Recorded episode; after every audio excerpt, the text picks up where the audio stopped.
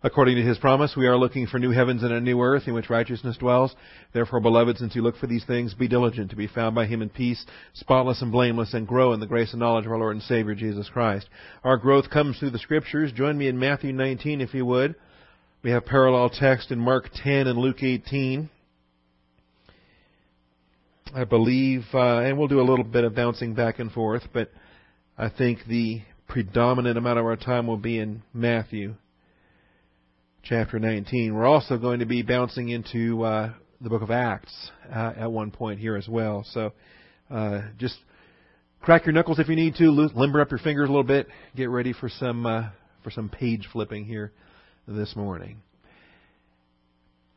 Before we begin, let's take time for silent prayer so we have the opportunity to humble ourselves under the authority of teaching. Shall we pray?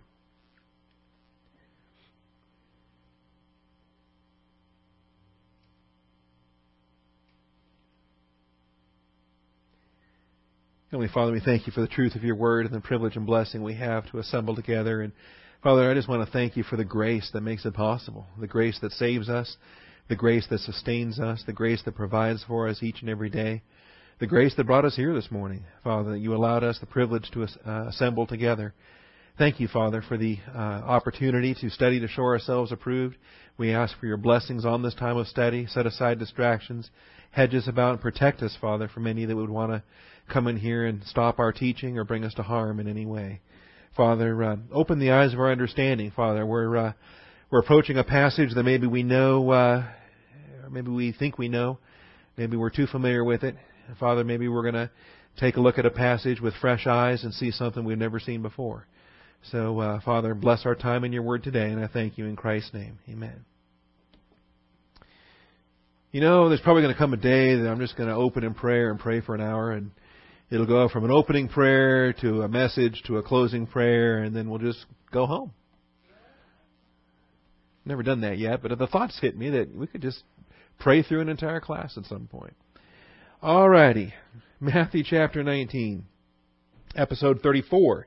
In the last Judean and Perean ministry of Jesus, we have the rich young ruler from Matthew 16. Now, it's a fairly lengthy story, and all three of the records are fairly close. Matthew 19 verses 16 through 30. You got 15 verses worth of material there.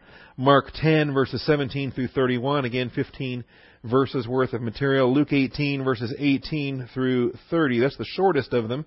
Um, at only 13 verses in length. There uh, are some details, though, that can be gleaned out of each of these gospel records, uh, not the least of which is the fact that the only gospel that calls him a ruler is uh, is Luke. Is that the shortest one? It's only 13 verses long, and we don't have a lot that we glean out of that that's unique to uh, Luke. But the fact that we call him something other than just the rich young guy, uh, we call him the rich young ruler. We owe to the uh, to the Luke account. So let's take a look at it, and I'll read through. Uh, well, let's do that. Let's read the shortest one first. Luke uh, 18. We've had a little bit of a break out of Luke for an episode, I believe. We had, uh, well, no, we had the childlike faith in uh, in uh, bringing the children. Permit the children to come to me. Do not hinder them, for the kingdom of God belongs to such as these. This context is going to be important, really, to understanding the message that's being delivered today. Uh, where in verse 17 it says, Truly I say to you, whoever does not receive the kingdom of God like a child will not enter it at all. And so he makes that statement, and then boom, here we go. Here comes the illustration. Uh, a ruler questioned him, saying, Good teacher, what shall I do to inherit eternal life? And Jesus said to him, Why do you call me good? No one is good except God alone. You do not know the commandments, or you know the commandments, I'm sorry. You know the commandments. Do not commit adultery. Do not murder. Do not steal. Do not bear false witness. Honor your father and mother. And he said, All these things I've kept from my youth. And when Jesus heard this, he said to him, Well, one thing you still lack. Sell all that you possess and distribute it to the poor, and you shall have treasure in heaven, and come, follow me. But when he heard these things, he became very sad, for he was extremely rich. And Jesus looked at him and said, How hard it is for those who are wealthy to enter the kingdom of God. For it is easier for a camel to go through the eye of a needle than for a rich man to enter the kingdom of God. And they who heard it said, Then who can be saved? But he said, the things that are impossible with people are possible with God. All right. That gives you the gist of the story. It's the shortest of the accounts from, uh, just like I say, just 13 verses from uh, 18 down through uh, verse 27. I'm going to stop the reading there. I realize the screen says through verse 30. Um, Peter's complaint and the things that happen after that, 28 through 30. I think we will separate that out and include that in a different episode. So don't uh, don't get worked up over that. But as it is, there's plenty to get worked up about. Okay, uh, if you were listening as we were just reading that, um, it might appear to be that if you give away all your money, give away everything you have, you can earn your way into heaven. That's not what this passage is talking about, although Jesus does use the term. Uh, he has a method of communication that we want to glean from, we want to learn from, we want to observe. I think it's critical. I think it's very important. Uh, it, it, may even become a methodology that you and I have occasion to adopt and to uh, make use of if, in fact, God puts us into this position. Uh, but there's there's really some difficulties with this text in a lot of ways that I think uh, folks don't understand. Uh, there's so much more that goes into this than just simply um, rich people have a hard time getting saved. All right, is that what you're walking away with? Rich people have a hard time getting saved. Well, let me tell you, Everybody has a hard time getting saved. Rich people, poor people, tall people, short people, uh, ugly people. I mean, just pick a category. Human beings can't get saved if they're trying to do it in their own terms. If they're trying to do it with their own expectations or with what it is they think they can bring to the table. All they can bring to the table is their lost and dying soul. And we've got to recognize that. Understand what are the hang-ups with folks that are trying to earn and deserve their way there. This man thought he had it made. He felt that he had, like Paul. There's so many similarities between this guy and Paul. You know, as to the righteousness found in the law, blameless. He was a Pharisee of the Pharisees. He was the shining star of everything legalism could want. And yet legalism doesn't measure up. And so we really have a lot of work to do in this episode. I don't know how many Wednesdays are going to take us to do this, but let's uh, let's get a look at it now. Context. I always try to use point one in every one of these Life of Christ outlines to establish the context, to frame the episode. Right on the heels of Jesus' message regarding childlike faith, the perfect illustration for the opposite. the anti-childlike faith approach, the opposite of childlike faith. Right on the heels of Jesus' message regarding childlike faith, the perfect illustration for the opposite came running right up to him. Okay? The, the episode in Mark, the details we glean out of Mark is interesting. In Mark 10, we're told that uh, Jesus was basically packed and ready to leave town. And uh, as he was setting out on a journey, a man ran up to him and knelt before him. And it's not a, it's not a different context at all, but we do have the details that the servant Mark uh, spotlights for us here. Uh, again, he says in verse, uh, this is right after permit the children to come to me, do not hinder them, for uh, the kingdom of God belongs to such as these. Truly I say to you, whoever does not receive the kingdom of God like a child will not enter it at all. The only way to enter into the kingdom is by faith we would say in our vocabulary, the only way to receive eternal life, the only way to get saved, the only way to pass out of darkness into light or from death into life, the only answer is faith. And uh, specifically here, a childlike faith.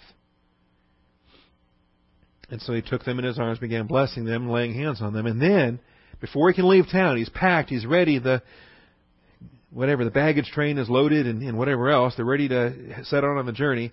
And a man ran up to him and knelt before him and asked him, Good teacher, what shall I do to inherit eternal life?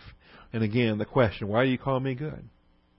So, uh, this is the perfect illustration. He just taught them it takes childlike faith. And then here comes the rich young ruler. Okay? The context is vital the circumstances are, are interesting that it comes right on the heels, and we see this repeatedly in a lot of the episodes. A lot of the episodes, and you might find the same thing too in terms of your own testing, in terms of your own application and encounters with angelic conflict and other things. What an amazing set of coincidence when uh, uh, God puts testing in your life that just so happens to match up with a message that came from this pulpit just the week before, right? Or a conversation or a prayer or something that happened in your own devotions or something that happened at a prayer meeting. And oh my goodness, we were just talking about this. And the Bible, God was just teaching us about this. And lo and behold, I'm being tested in that realm. Well, what do you know? Man, lucky for us that we just happened to accidentally see. This is why you know it's called Calvinist luck. All right, this is the sovereignty of God taking us where we need to be, teaching us what we need to have. All right, absolutely teaching us what we need to have, and I appreciate that. All right, all three point two then. All three synoptic gospels call him rich. Matthew calls him a young man, and Luke calls him a ruler. So what do we call him? We call him the rich young ruler. That's right. All three synoptic gospels call him rich. Matthew 19:22, Mark 10:22, Luke 18:23. So there's the triple testimony. The guy had wealth. He had property, he, which in the ancient world was wealth. He had um, assets available, liquid and otherwise. All right? So we could just call this the parable of the rich guy. Okay? Uh, it's not even a parable, it's a true story. Um, and again, the specific testimony is it is easier for uh, a camel to go through the eye of the needle. There's some geography and history there we'll look at. But there's some, um, it's easier for that camel to pass through the eye of a needle than for a rich man to enter the kingdom of heaven. So in this instance, this is a story about a rich guy and the difficulty he has with salvation. But it's bigger than that. And we're going to take the time to walk you through it verse by verse, uh, application by application. And we should just call this the rich guy having trouble getting saved. But Matthew does call him a young man in Matthew 19:22, so we can say he's the young rich guy. And then Luke calls him a ruler, so we call him the rich young ruler. I don't have any problem with that. Uh, the archon, A-R-C-H-O-W-N, archon. Uh, number 758 is used 37 times in the Greek New Testament. It's uh, it's kind of an interesting term because it's really a, a participle from a verb, but it, it has its own common use often enough that we kind of think of it as a, a noun all on its own and a term all on its own. Um, but the idea of being first, the idea of being preeminent, the idea of ruling, the idea of of um, of that, and and really, oftentimes this verb gets attached, or this participle gets attached to another term, so we know what kind of ruler he is. Uh, very frequently, Christ encountered and it's kind of a tradition, and that's what this guy is too. Um, but Christ would encounter, for example, a synagogue official. Uh, like Jairus or someone, uh, the synagogue official whose daughter was sick or anything like that. And you would have this term attached to another term and that told you what he was a ruler of. Okay? Uh, he was a ruler of a synagogue, and we call him a synagogue official, or he was a ruler of the Jews. Nicodemus in John chapter 3 was the ruler of the Jews, we're told and uh, as he was a Pharisee there. And there's other terms, and and when we don't have the noun attached to it, then you're just kind of left not knowing. Well, what kind of ruler is he? You know, is he a synagogue ruler? Is he a Pharisee? Is he a ruler of the Jews? Is he a? We don't know. Okay, Scripture doesn't tell us, and really Luke is the only gospel record that calls him an archon, but he's an archon. So we uh, we just kind of leave it uncertain and uh, recognize we won't have the total answer on that maybe until we get to heaven. At which point the Father will say, "Does it really matter?" all right, I got all these questions, and by the time I'm glorified, I think the Lord will just say, you know, chill out about some of that curiosity you have there. All right. You know, you you might even look at it and say, well, maybe he was a fallen angel, you know, because you have rulers and authorities, principalities, and powers, right? No, you just kind of relax and say, no, he's not that kind of a ruler. And um, we can relax about certain things. It is noteworthy, though. There's some unique circumstances here. What does this guy do? Let's spend our time in Matthew because there are some divergent um, expressions in Matthew. Mark and Luke are almost identical. Mark is longer, but where Luke covers Mark's material, it's it's pretty well identical word for word. Matthew uh, is is actually I think the longest of all in word count, and has some unique um, phraseology. And so let's spotlight that. I think uh, uh, Matthew was the only eyewitness, by the way. Matthew was here when the event took place. Mark and Luke were researching it and, and writing years later. So it says uh, in Matthew 19:22. Um, well, let me back up a little bit.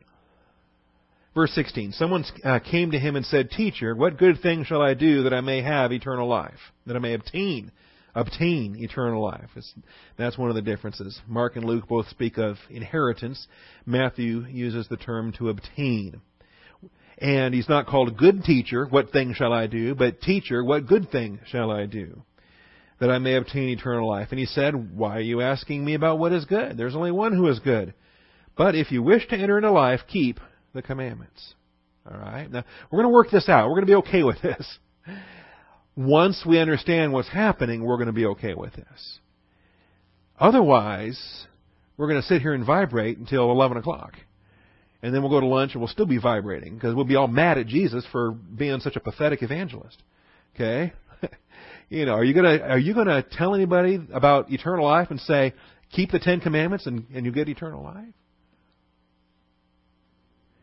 and even just keep the five, the second half of the Ten Commandments, just the those last five, the external ones. Okay, keep the obvious ones, and you're good. and You're all right. Just be a good person. No, you're not going to do that. I'm not going to do that. Nobody's going to do that. Jesus isn't doing that. It might appear that way, and, and until we understand what's really going on, um, let's uh, well let's look at it because I think once you recognize what's going on, then all of a sudden, okay, oh wait a minute, this is what he's doing, and it's brilliant. So, rich young ruler. And what I think is interesting, the third point I'm going to give you out of this, many uh, many friends and enemies refer to Jesus as a teacher, refer to him as rabbi, and you can do your searches and find the the uh, vocabulary uses for didaskalos for teacher or rabbi for rabbi. Um, but this man alone, this is the only time in Scripture anyone ever called him good. And it's really it's an unusual term. The uh, and the Jews would never think of anyone as good, even if uh, even if they were a good person or consider that they themselves were a good person.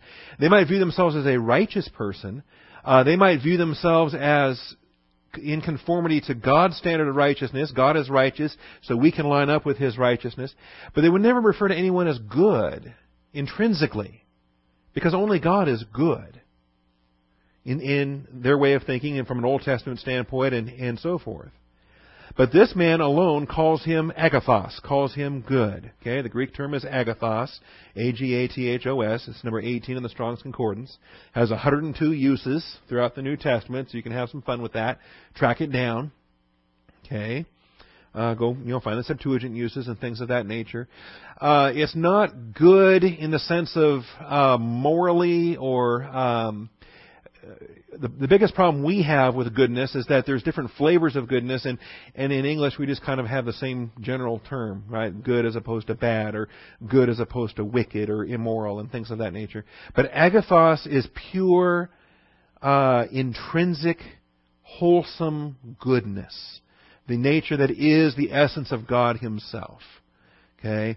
And uh, it's this kind of goodness, and only God has this kind of goodness. We can align with His righteousness, but we don't have this goodness within ourselves, if that makes any sense.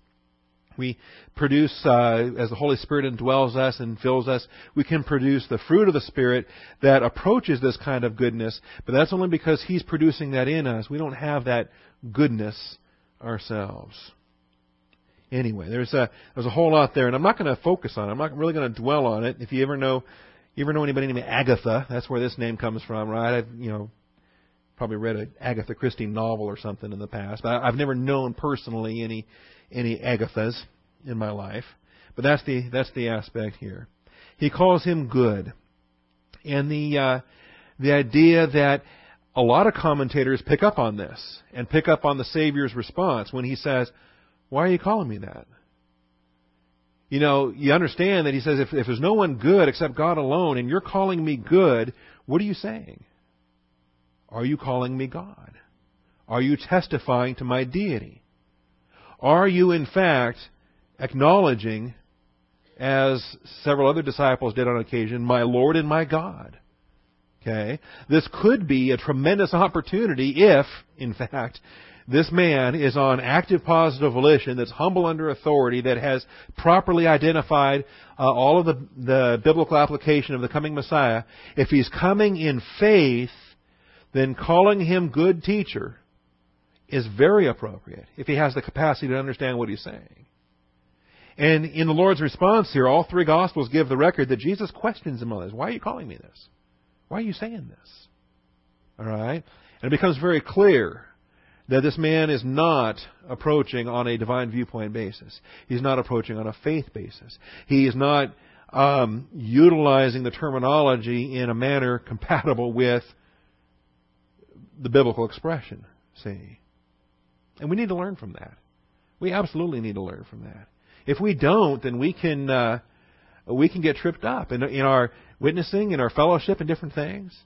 You know, you can you can talk to Mormons and they'll use terms and expressions, and it might seem to be compatible with what we use, but they don't mean the same thing.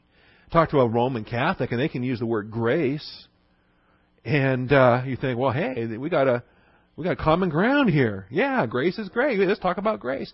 They're not using it the way we're using it. Their idea of grace is something you can earn. How does that happen? The idea of merit that I can earn the merits of, uh, of Christ if I show the right devotion to Mary, right? And if I venerate Mary, then Mary will attribute the merits of, of, of the grace of Jesus to my, to my account. And so I gotta work for all this grace. Okay? If you understand how the Catholics are approaching grace, then you realize, wait a minute. You keep using that word. I do not think it means what you think it means. Okay? I mean, this is ultimately the, the Princess Bride moment of when you when it dawns on you that it's part of the satanic deception. They use the same words we do, but don't fall for it. Understand what it means. All right. Now, let's break down these parallel statements. First of all, so point four, we're just going to line them up side by side. Point four then, study on the parallel statements. Subpoint A. Let's just put them up side by side and look at them to see, uh, you know, are there are there discrepancies? Are these different? They're not different amongst themselves, but they are different from another story, and we're going to have to highlight that if, if we're going to understand this. Um, the difference being is what is modified by good. Okay, is it good teacher or good thing? Um, in the Matthew record, the statement reads, "Teacher, what good thing shall I do?" Whereas in the Mark and the Luke record, he addresses Jesus as good teacher. What shall I do? You see the difference? Okay? And then the, the response that when Jesus ad, answers back, the response is modified accordingly. So in Matthew, when he answers back, he says, Why are you asking me about what is good? There is only one who is good. Um, in Mark and Luke, he asks, Why are you calling me good? Okay, so the Jesus answer back matches how it's phrased and how it's expressed both in Matthew and in uh, the Mark and Luke account. Again, we don't view this as a discrepancy. We don't view this as an issue or uh, you know a, a fatal error in, in hermeneutics or, or the inerrancy of Scripture or anything like that. Um, we, we encounter this repeatedly in our harmonization of the Gospels and recognizing the distinctions in what gets recorded in Matthew's record, Mark's record, Luke's record, and John's record, and so forth. So it's not contradictory in any respect. I think um, verbatim if uh, someone had a, a, portable MP3 recorder on hand when Jesus was speaking, uh, which one of these was he likely to have been saying? I think chances are neither because they were probably speaking in Aramaic. okay, as far as it goes, and these texts were all written in in Greek, so we can uh, relax a little bit on some of that. Okay, but the point being, the questions are fundamentally equivalent as far as that goes. The, the ruler here is asking a question. He wants to do something. He wants to do something. We find that his motivation is what must he do? Okay? And it's, it's quite interesting because he views himself, he's been doing stuff for years. He's been doing stuff since his childhood. But he still feels there's more to do. He's not there yet. And that's interesting. Okay? Uh, and we're going to contrast this with the Philippian jailer, and we're going to go to Acts because uh, it's, it's so identical, it's inescapable. You know, what must I do to be saved? Okay? And in that chapter, Paul and Silas have a great gospel response. Different from what Jesus, it's a different approach from what Jesus is doing here in this chapter.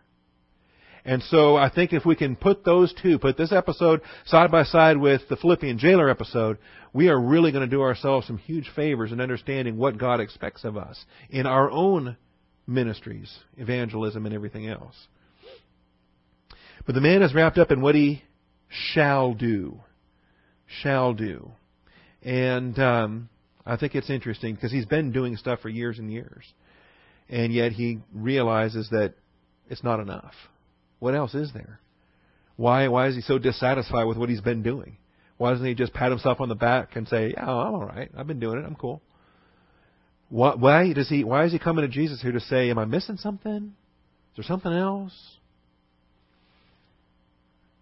All right. The purpose for what he's doing, that I may obtain eternal life. That's Matthew's record, is to obtain. In Mark and Luke, the term is inherit that I would inherit eternal life. Again, there's not a discrepancy there or a contradiction. In fact, they're very complementary. We would expect Matthew writing to a Jewish audience. The Gospel of Matthew is largely Jewish and, and Hebraic in its thinking and its approach. Uh, would not have to stipulate the idea of inheritance. That would be automatic. That would be built into any Jewish way of thinking. Whereas Mark and Luke, writing more to Gentile audiences in a, in a more of a Gentile mindset, uh, feel the necessity to actually uh, incorporate the terminology in the expression. Either way, it's a, uh, it's an equivalent statement, whether you obtain it or whether you inherit it, uh, whether you receive it, for example, or to uh, to to obtain to receive eternal life, or we might even uh, bring our own vocabulary into it. How about if we just say "get saved," like the jailer did? What must I do to be saved? What must I do to get saved? All right, and uh, it's a good way to think of it from our perspective, from our standpoint, and where we are. Uh, we are not as kingdom-minded as they were, being Jewish uh, folks in an Old Testament context. Um, we can stress kingdom in our own ministry. Paul does in the book of Acts and elsewhere, but our primary focus is on eternal salvation, not kingship. And that's, um, well, that's a message for a different day. Nevertheless, we have no problem equating the expressions that I may obtain eternal life, that I may inherit eternal life. He is asking a question. He wants to do something, and his objective is to receive eternal life. Okay? And you think, woohoo! Man, I, I, I love this. I would love every day. Wouldn't it be great if every day someone came up to me and said, What must I do to be saved? Right? I'm sure that happens to you all the time. You know, Everywhere you go, every restaurant, every grocery store, they're just lined up for blocks saying, Will you tell me how to receive eternal life? Okay? Well, when that happens, then you've got to be ready.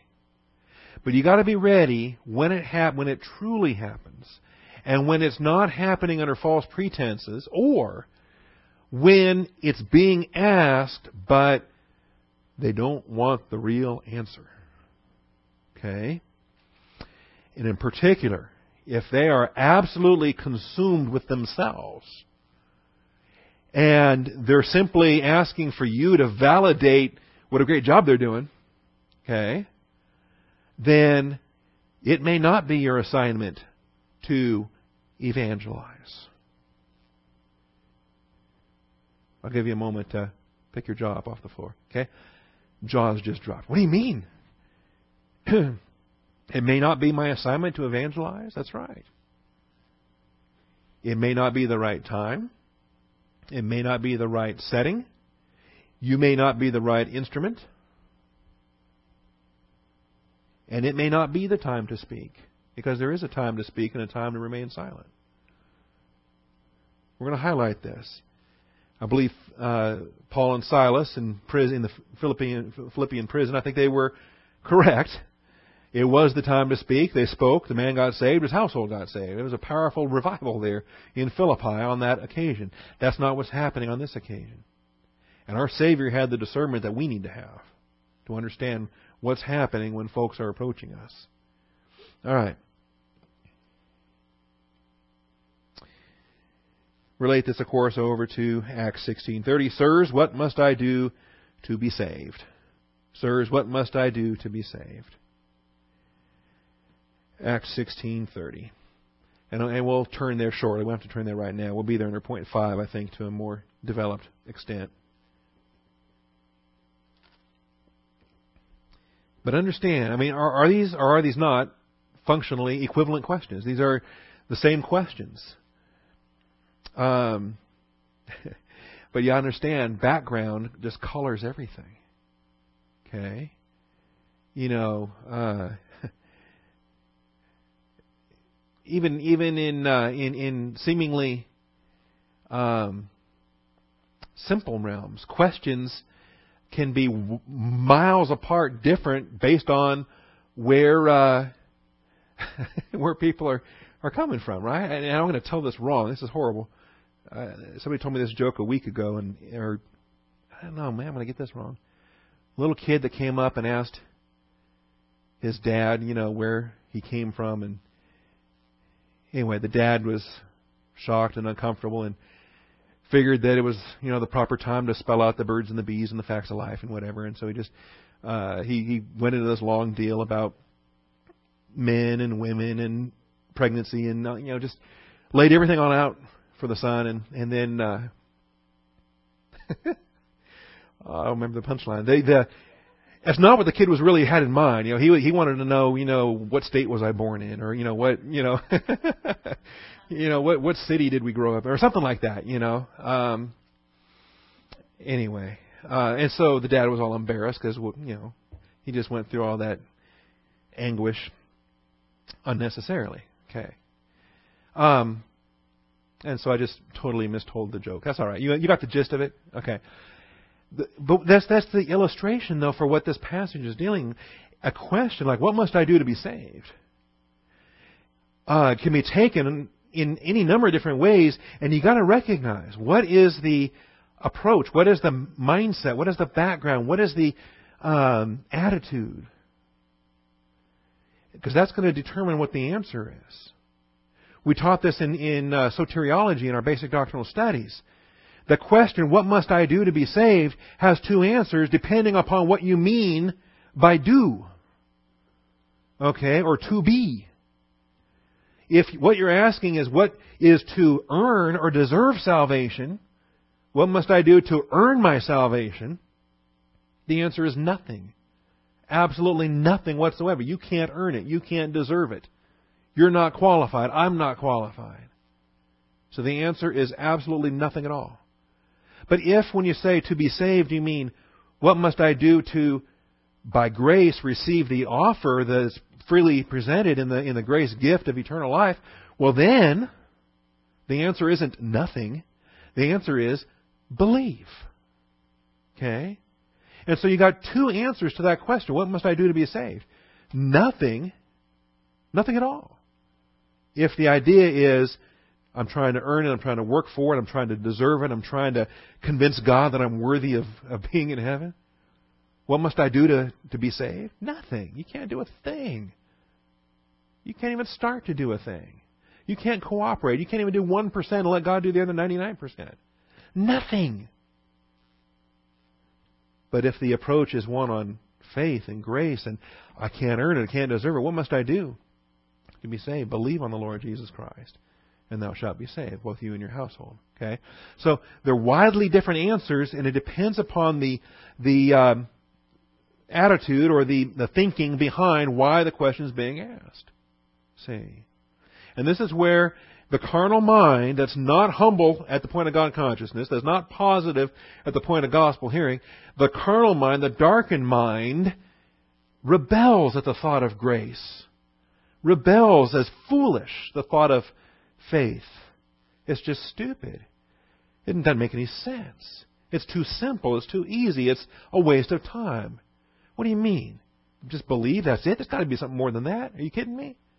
That's dumb. And the reason why is because they think they've got some good things going for them. They've got some abilities. They've got some strength. They've got some uh, merit. They can they can work hard for this. They can keep a law. They can they can earn something. They're better than other people. And because they're better than other people, you know, you give them a task. You know, they got to climb the the highest mountain on every continent on earth. Yeah, I can do that. All right? And and they they they'll train for it. They'll, prepare, they'll, they'll go to the ends of the earth.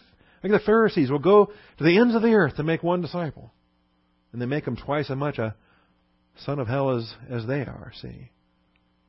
Well, you'll see what I mean here in a moment. But the um, I've encountered it. I know you have too. I've encountered people saying that's too easy. That can't be. That can't be right. There's got to be more to it than that. And when they don't like the easiness about it, is the fact that that means anyone can have it.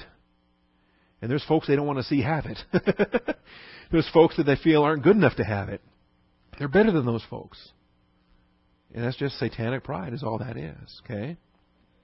Now, this is why we want to take the time to go through this, because, point five now, Jesus' ministry in this episode is extraordinary for its non evangelistic communication for its non evangelistic communication. You can even think of it as anti evangelism. Okay? I don't know if there's an antonym for euangelizo. Let me think. Eu is the prefix that means good or well, and angelizo is to announce. And so if you're announcing good news, you are a euangelistes. You are a good news teller. A bad news teller, kakos Angelistas. I don't know, making some up. Um, but the point being, Jesus has no good news for this man.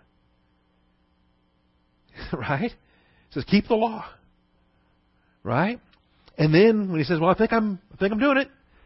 Are you sure? What about this point here? Oh.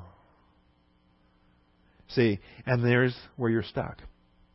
No matter how righteous you are, there's always going to be something that's going to knock you out of the picture. Something's going to, no matter what, everybody. Have you kept, uh, you know, is there a Ten Commandment that you've kept 100% perfectly your entire life? Okay? I'm not talking about all Ten Commandments, just find one that you've kept all your life, all of your entire life, every single day, okay? Mentally as well as overtly. don't even tell me that, oh, well, I kept this one. I, I've never murdered anybody. Okay? Mentally as well as overtly. Okay, well, all right. I've I've murdered half of Austin on 183. You know. So, if you think that you're going to earn salvation, there's always going to be something. For this guy, it was money. For somebody else, it could have been something different. Okay. For some somebody else, it might have been uh, immorality. It might have been women. It might have been alcohol. Maybe it was, you know, whatever it is. I'm sorry? The other night? Oh, yeah, yeah, the other nine. There you go. That's right. Just pick a commandment. You're going to find something. So, what's Jesus doing here? He's not communicating a gospel, he's actually communicating bad news. Um, do you remember the uh, EvanTell bad news, good news approach? You know, sometimes you got to take the time to make the bad news clear. Sometimes, if if the bad news isn't understood, then where's the frame of reference to understand or appreciate or accept or even think the good news is necessary at all? And when, I think what Jesus is doing here, he's this man doesn't know the bad news yet. He needs to he needs to understand the bad news. And when he goes away sad, grieving, weeping, more than just sad, he's grieved. When he goes away grieved, this is the first day that he started to recognize the bad news and maybe down the road, someone else will come along. This is a seed being planted, a seed being sown. This man isn't ready for the harvest yet. And so, uh, it's really, it's a interesting approach. It's bad news. I've, I've used this in funeral services. I've got good news in every funeral I preach, but if you don't have Christ, it's bad news. I don't have any encouragement for you. I have no encouragement for you at all. Your loved one's dead. I might not be so brutal, but that's what I try to say. You know what? Your loved one's dead. They're a, rotting corpse in a box, and they're going to go under the dirt. How sad is that? If you don't have Christ, you don't understand eternal life, you don't have the blessed hope, you're not looking forward to the resurrection glory, if all you have is this life, then it's done. And there's no good news. It's there for your comfort and your encouragement. You have to grieve as those who have no hope.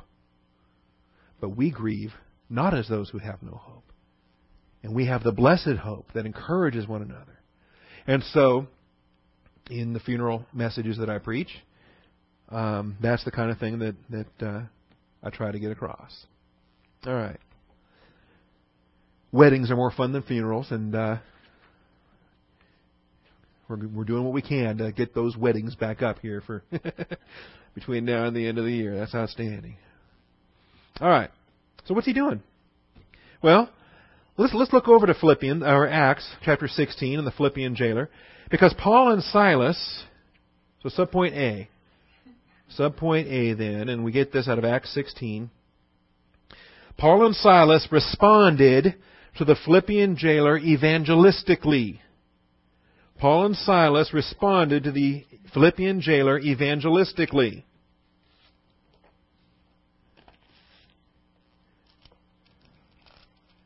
Acts 16:31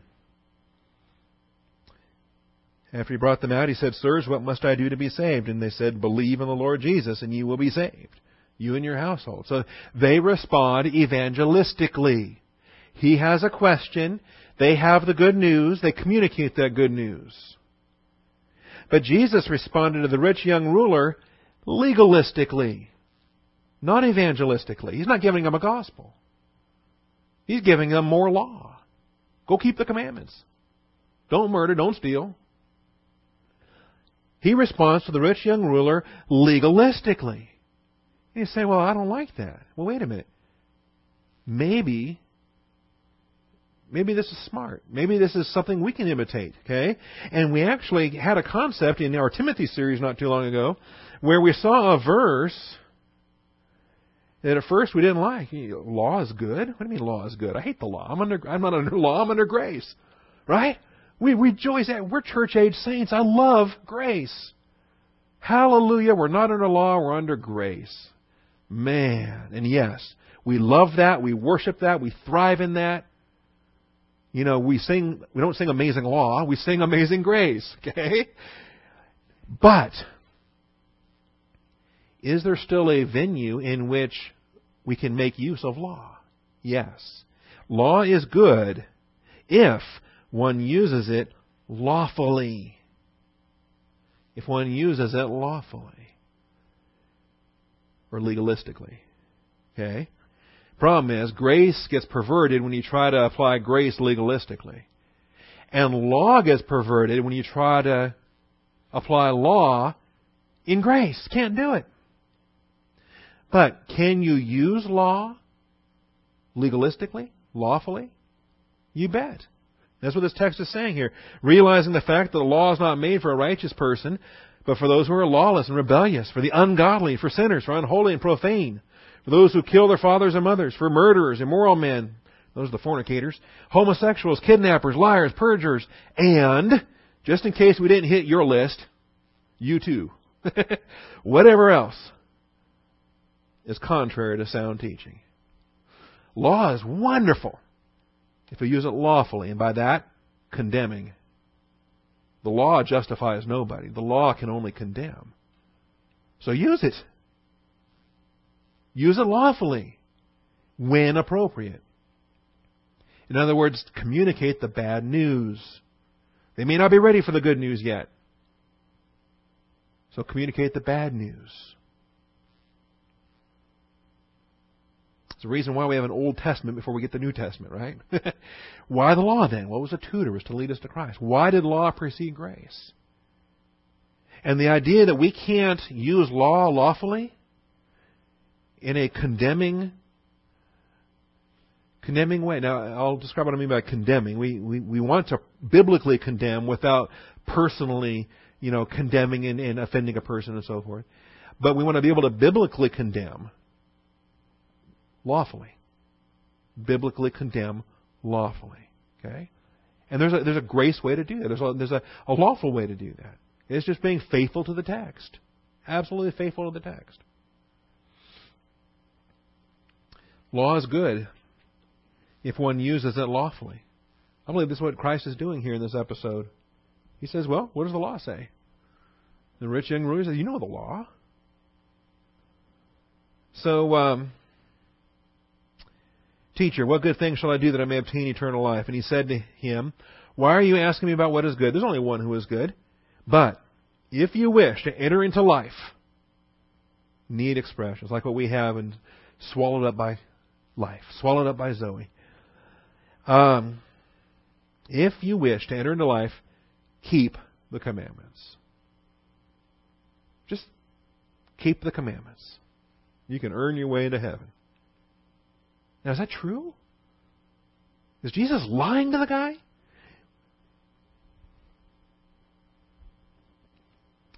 No, he's not. We understand that.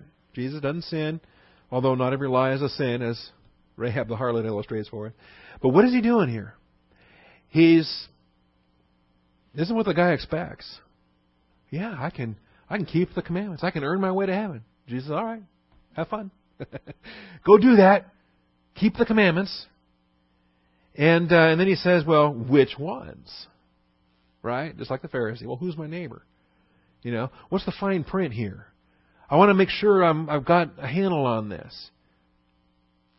And Jesus said, Well, thou shalt not murder, shalt not commit adultery, shalt not steal, shalt not bear false witness, honor your father and mother, love your neighbor as yourself. It's a pretty good list. It's a sample. It's not all Ten Commandments, but it's a good list of them there. And uh, isn't that interesting? Why why didn't he list all 612 commandments? Why did he just leave it with these you know five or six here?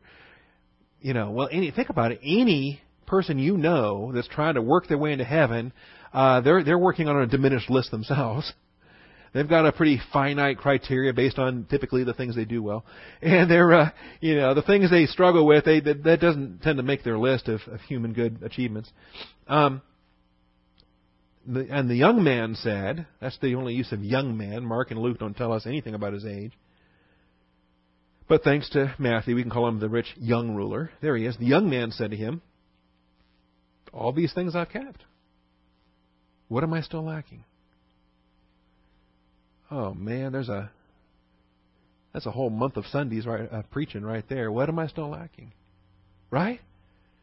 If your life is based upon what you've earned and deserved and how you've measured up and how you're you're never going to have any kind of eternal satisfaction. There's always going to be, well, could I be doing more? Am I what am I doing wrong? Is there something else? Am I missing something? What else am I still lacking? Okay? And think about it. Folks that you know that are involved in churchianity instead of Christianity, you know, artificial religions and all this other kind of stuff, and and they know in their soul that something's missing. What am I lacking? What am I missing here? What what's the Christian life supposed to be like anyway? What am I still lacking?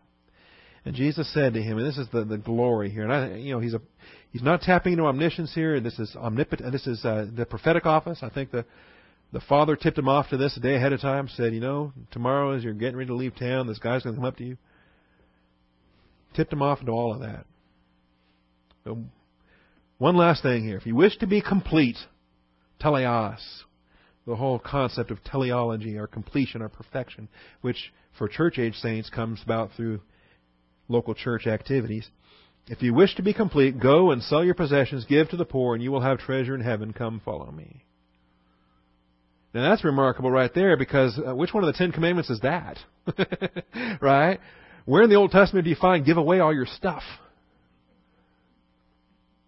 It almost kind of seems like Jesus just made this up. Right? Well, You could say this is this is uh, thou shalt not covet on steroids, right? Because this is not only you're not coveting what you don't have, you're just giving it all away, so you don't have anything anyway. That's the ultimate not coveting. Um, hmm. And see what he does here, he's picking the item, the, the, the biggest item, the biggest stumbling block, the biggest issue of pride, the biggest thing he can't let go of. And we all have something. We usually have, you know, about a hundred things. I can I can tell you 155 of my my different weaknesses and flaws. All right, but Jesus picked the biggest one that this guy had, and just dropped it on him. Just dropped it on him, and oh my goodness, can't do that. So when the young man heard this statement, he went away grieving, grieving. You know, what kind of responses have you had to the gospel? Sometimes you make people mad, sometimes you upset people. And this isn't even a gospel he's giving them. Uh, you know, people going away mad might be a good thing. It might be a great thing. If, in the will of God, you've stood for the truth. All right. So, Paul and Silas responded to the Philippian jailer evangelistically, but Jesus responded to the rich young ruler legalistically. Secondly, point B, the, the jailer responded with faith, but the rich young ruler responded with sorrow. The jailer responded with faith, but the rich young ruler responded with sorrow. Again, the, the man got saved. Acts 16:34. Not only him, but his whole household. I should keep my put a bookmark in here or something. I got Sunday's bulletin. I'll stick that in there. All right. And so um, he took them uh, that very hour of the night and washed their wounds. Immediately he was baptized, he and his household, and he brought them into his house and set food before them. And, you know, did he get saved because he bapti- got baptized? Did he get saved because he washed their wounds? Did he get baptized because he took them home with him? Uh, no. He rejoiced greatly, having believed in God with his whole household. Every member of that household placed their faith in Christ. And that's the basis for salvation. So the jailer responded with faith, but the rich young ruler responded with sorrow. And again, you got verses 22, 22, and 23 in your corresponding Matthew, Mark, and Luke chapters. Grieved, sorrowful. You know, good news isn't good news for someone that's not ready for it, for someone that hates it. The aroma of life to life is beautiful, but the aroma of death to death is horrible. And it's the same aroma. We saw that in, in 2 Corinthians. All right?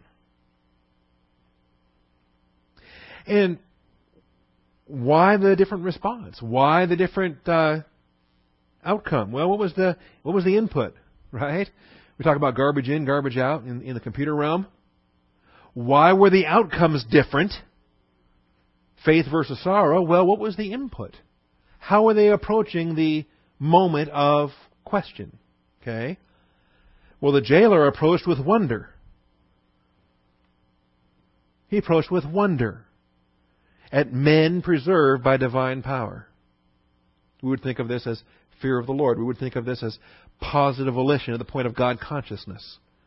Because something awesome was going on, and this jailer wanted to know what it was.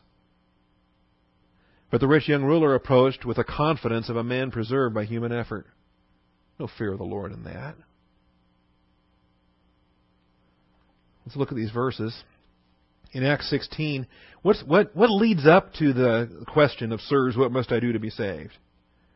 Well, um, about midnight, Paul and Silas were praying and singing hymns of praise to God, and the prisoners were listening to them. You know, just because you're in prison doesn't mean the Word of God's in prison. You got a you got a missionary uh, ministry there, like the man I visited on Monday. Um, there's there's Bible class to teach. There's there's work to be done. And suddenly there came a great earthquake, so that the foundations of the prison house were shaken, and immediately all the doors were open, and everyone's chains were unfastened. That's not normal. okay? And when the jailer awoke and saw the prison doors opened, he drew his sword and was about to kill himself, supposing that the prisoners had escaped.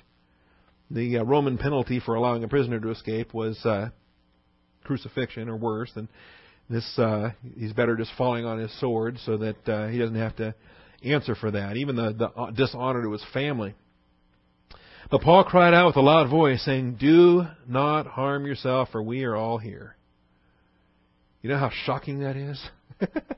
when you don't expect to hear any voices, they're all gone, they've escaped, they've fled, and then here's a, a voice of grace saying, Don't do that, we're, we're all right, we're here.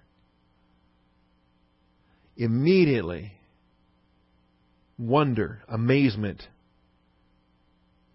fear at men preserved by divine power. I think this man's wonder at the voice of Paul coming from out of that cell was, was no less than uh, Moses' wonder at a burning bush, right? And a voice coming out of a donkey. How about Balaam's uh, wonder at his donkey talking to him? Or are there other opportunities there where just, wait a minute, what's happening here? And the voice that came out of the jail cell, wait a minute, they're still in there? All of them? Okay. Wonder. And so what does he do? He called for lights and rushed in, and trembling with fear, he fell down before Saul, Paul and Silas. This is an act of homage. This is an act of worship. This is a, uh, a man that knows he's in the presence of divine power. Now, you could say he's wrong for worshiping Paul and Silas. I don't think he's doing that, but he's still falling down before the recognition of divine power. And after he brought them out, he said, Sirs, what must I do to be saved? So there's a, an entirely different approach, see. So is it any wonder that he went into the question with an attitude of the fear of the Lord? And when he heard the gospel message, his heart was prepared to respond. This is exactly why no one comes to me except the Father who sent me draws him. This is exactly why the Holy Spirit convicts the world of sin, righteousness, and judgment. This is all of the work in, in common grace and pre- preparation grace where God is grabbing a hold of that sinner, humbling them, convicting them, working in them, preparing them, so that when they approach the gospel message, it's with wonder.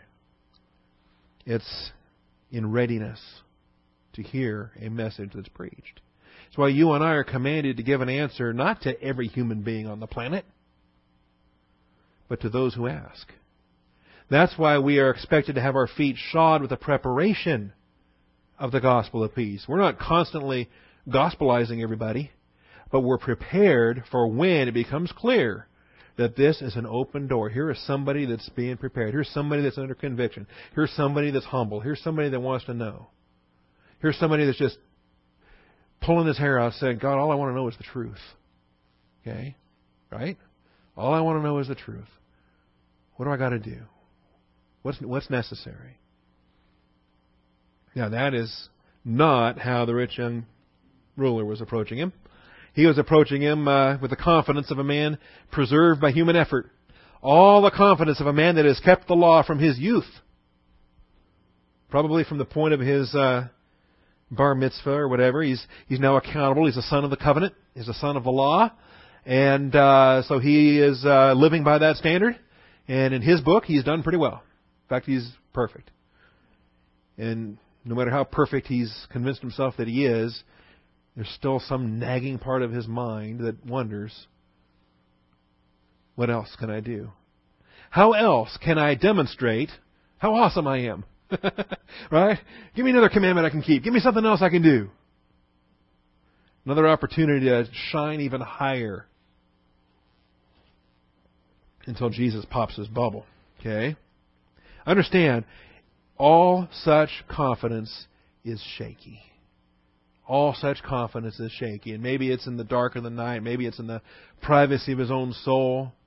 Maybe it's when no one's looking and no one's around and they're just weeping in their own misery say, like the, the diaries they found after Madalyn Murray O'Hair died.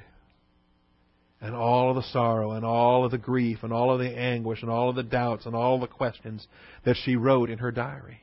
But you would never know that publicly because she was so militant as in her atheism, so militant in her opposition to Christianity and truth. And yet, in her diaries, we understand how shaky such self confidence is.